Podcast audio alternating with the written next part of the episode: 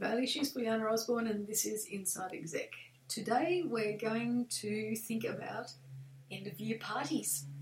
What we want to talk about today is the resourcing and responsibilities around organising the end of year parties and how important that might be and how important it is perceived as an activity, but also about the resourcing of your business, your organisation during that period of time. We often, I think, tend to think of it as a winding down to the end of the year. And I know that I've got a, a little local fellow who, from about October onwards, whenever he sees me and he's heading across towards the pub, I'll say, How are you going, Ronnie? And he'll say, Winding down for Christmas, Dal. Winding mm. down for Christmas. So I think yeah, some, some of us start to, to think in about October that we are winding down for the end of the year.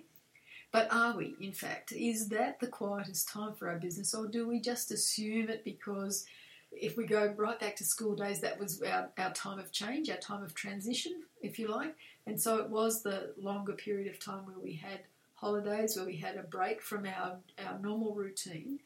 But is that the case in the organisation or the business that you're in at the moment? And I know for a lot of people it's not the case, and it is their busiest time. It is the time when no one can take holidays, and everyone else appears to be on holidays or appears to be in holiday mode. So we want to talk about all of those things around resourcing as it comes towards the end of the calendar year.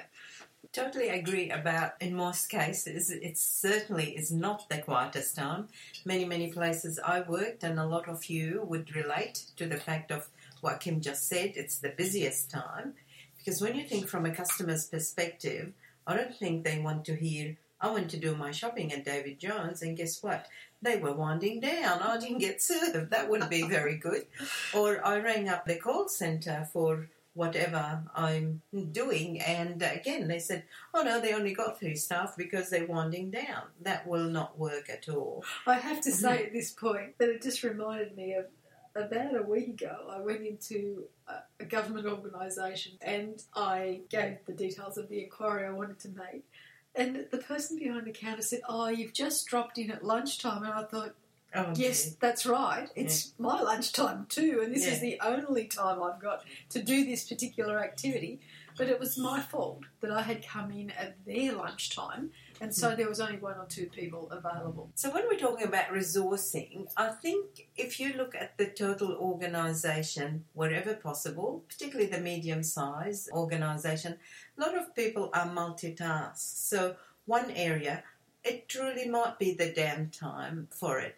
I know in the construction industry, there's certain parts like you can order the material, but it won't arrive, and because of that, the actual work can't be carried out. For example, if that's the case, then is it time for them to do things that you normally struggle for time for? So work on the design stage of the building with the designer, etc. Do the paperwork. That can be true for any organization where possible is to get one team to help another and vice versa. So when somebody has more time than the others, people are either multi trained or if you like, it's an opportunity for people to grow their skills. So you're training them to grow their skills and their careers, and in this environment, give them the opportunity to actually work there.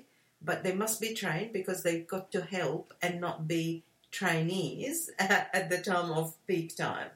That that's the thing with resourcing.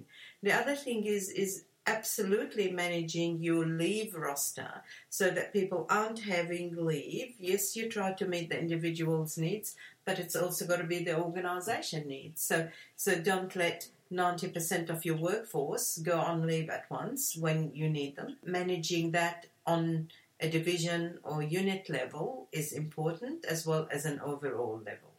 And I think too that resourcing, you're, you're looking at people who have other responsibilities outside of your organisation, and as good as they might be at doing what you need them to do for the organisation, and as committed as they are to the organisation, there are other considerations in their lives, and they do need time off. Everybody needs a break from what they are doing, whether it's just that they move into another department or whether they have a break completely from the organisation. But the planning and the resourcing over those periods of time that are peak request times for leave should happen well and truly before that period of time is upon you. So I would really encourage you to have all of that leave roster done now before October. I think for me, the October long weekend is always the turning point.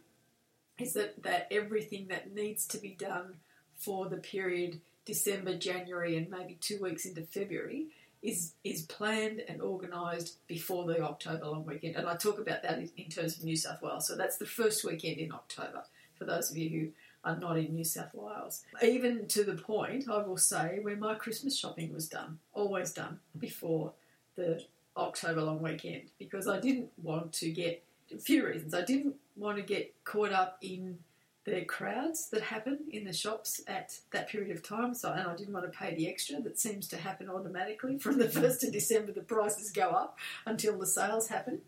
I don't enjoy being out in crowds like that and trying to get things done. And it gave me an opportunity to think more carefully about the people I was buying for, and I would actually set myself a task. Uh, and I know it sounds terribly structured and organised and almost clinical, but it also gave me a whole lot of enjoyment because first of July, beginning of the financial year, mm. was was the start. I would do the list of people that I was buying for that particular year, and then every week someone had to to be ticked off the list. So I had a week to think about each person and to source what I was going to get, whether I bought it online, which I do a lot of these days, or whether I went out and had a look, or whether I had seen something previously and went back and revisited that and got it.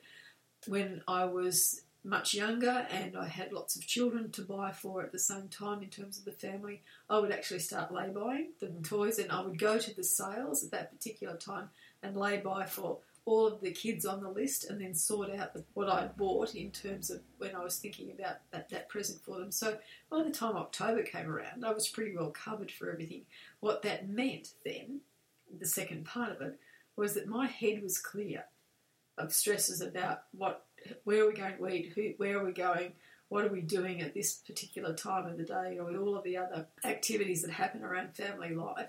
I could structure my calendar and then I could structure my work time so that I was still focused on work right up until the time that I actually took a day or two off to do all the, the, the family activities. So it meant that I felt that I was giving my resources as evenly as possible over all of those activities that I felt needed to be done at that particular time. Now, as I say that, I realise that some of you are not as heavily involved in Christmas activities as I might be, but it, the, the system works regardless mm. of what activities you're looking at. That it, it's all about planning and preparation and focus and managing your time. I agree with planning. I'm just not good at it as it comes to Christmas shopping. She just loves shopping.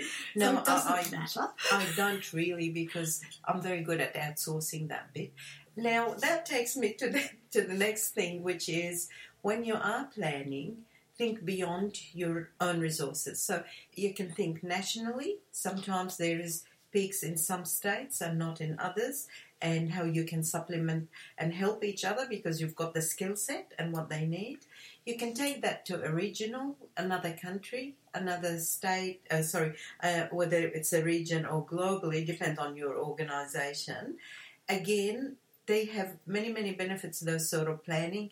It is creating a bigger network, absolute teamwork across boundaries, and career growth, um, learning to work in your own country and in other countries. People would love to get that exposure. Now, I can hear a lot of you screaming out cost, cost, cost. And I think if you plan it ahead, that can be part of your budget. It can be planned so that it's done. Well, it should you, be planned. You know it's going to happen. Christmas yes. comes every year. And and not only that, but you can, if you plan ahead, you can get certain accommodation as a if you've got the buying power, etc., etc. So again, the planning is the key, and if you keep at uh, satisfying your customer, shareholder, and most importantly, your people. So this is where I just want to focus on what's in it for them. Why should they stay working in your organization and not go somewhere else to get these uh, experiences. The other thing that comes to my mind in terms of resourcing is for many of you who have graduate recruitment campaigns and graduate recruits who come in, Uh, traditionally, in my day, and it may well have changed, but in my day, we did the interviews towards the end of the university year. So we usually had made our choices and our decisions by the beginning of December, but we didn't actually appoint people and get them to start until the end of January.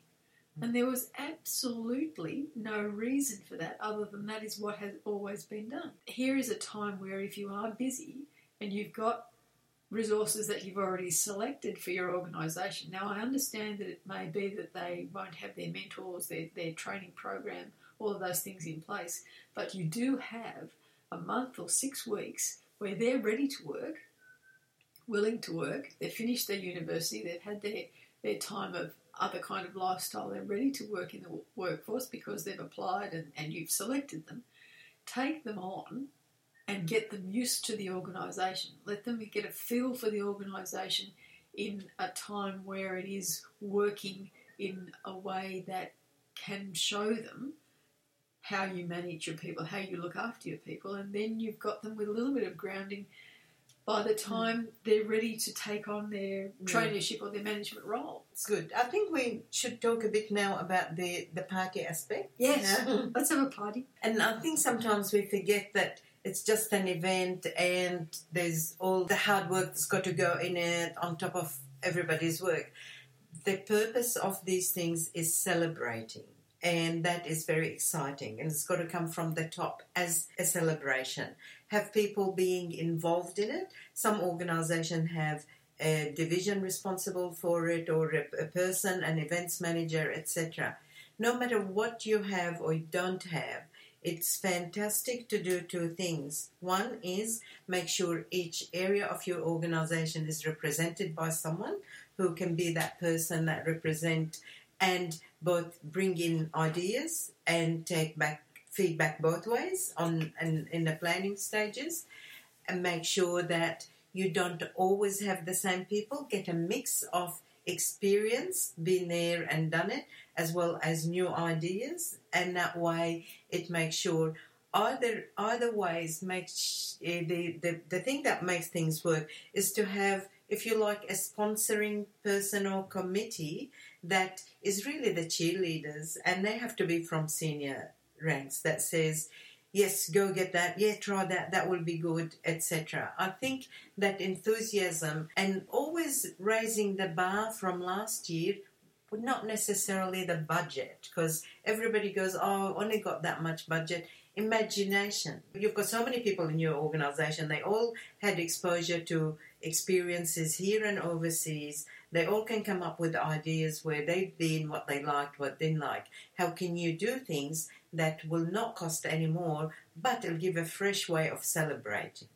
I can go back to an example of when we both worked together in a particular organisation, and that year the, the organising committee didn't have the resources to have the, the kind of party that perhaps the organisation had been used to having in the past because they didn't have the resources, they became resourceful. Yes. And so what they did was determine that perhaps within the organisation there were enough people with talent who could provide some entertainment. And so instead of a Christmas party, we had a concert. And it was the first time that, for many of us, that we had seen one of the very, very senior managers play music from a saw. Mm. And it, it's a memory that remains with me from all of those years. You know, it's 30 plus years ago. And it was just so unbelievable to see a senior manager doing something so outside of his normal role that we, we expected to see him in that was entertaining, that he obviously enjoyed. And there were all these other people in the organisation, some of whom I had no idea of, mm. that had talent that we had never even thought about. So it's about being resourceful, it's about looking at what is a, an appropriate celebration, as Juliana says, for the, the activity or the work that you've done as an organisation over the year. It's not a competition between sections, although you might have sectional gatherings as well. But also, I want you to consider that if it is not the right time, then don't do it at this time of the year because people will get stressed about the work that still has to be done or people will have to miss out because they have to be on duty because of whatever service you're providing. So have it at some other time of the year and make that decision and that activity well known in advance of time so people don't think, oh, what's happening about the, the party? You know, where are they going to have it? It's always at the wrong time. I always have to work. Don't let it be marred by all that negativity. Instead, make a decision to have it outside of the usual time that the rest of the business world seems to be doing it and have it at a time that suits the organisation. You can still make it a Christmas party, you can still still have great fun and great activity, but have it at a time that suits the organisation. So it might be that you have it in August or September, or it might be that you have it in March. It doesn't matter when it is, so long as it's a celebration and it's inclusive of everybody within the organisation. With the parties, some organisations have staff only, and what I mean by staff only, like yeah, you might have their partners, etc but not their customers um, slash clients slash shareholders. But in some cases, you do. If you're having a party that includes the external suppliers, clients, etc., most people tend to think the people that host such a thing are the front facing staff, the ones that normally meet with the customers. I beg to differ on that. I think a mix is good. I think a mix of having front facing middle office and back office who are always serving the customer because if you're not serving a customer, you're serving someone who is serving a customer. So, in that regard, you have to be there and meet and greet and, and make it a, an occasion. If you're in that situation, you're always on duty. But let me take you now to the staff only with their partners, you're also on duty. There are certain behaviors and confidentiality, and you are there in a, in a business function, and again, certain behaviors are expected. You're not in your own backyard and you have your own rules about what happens in your background. You in, in your backyard. Here you are representing your business. You're here as a member of that company and you should behave appropriately. And it's also about the conversation that you have. You don't just congregate and all talk about work and leave the poor old partners to one corner to talk about what it's like to be partnered with someone who works in this organisation, because that's really not entertaining for everyone or anyone. Uh, it is, as Juliana says, about appropriate behaviour, appropriate conversation, and enjoying the moment. You know, you're there to celebrate, celebrate the fact that you're with this organisation, that another year has been completed for the organisation, and that for the partners, they get an insight into the people that you've talked about when you come home. I think we've probably covered the uh, party activity and the resourcing, particularly for the end of the year. Of course, we're open to invitations. If any of you would like to ask us to your Christmas parties or your celebrations, we'd be happy to put that under consideration in the social calendar. But for now, I'm Kim Bailey, she's Juliana Osborne, and this is Inside Exec.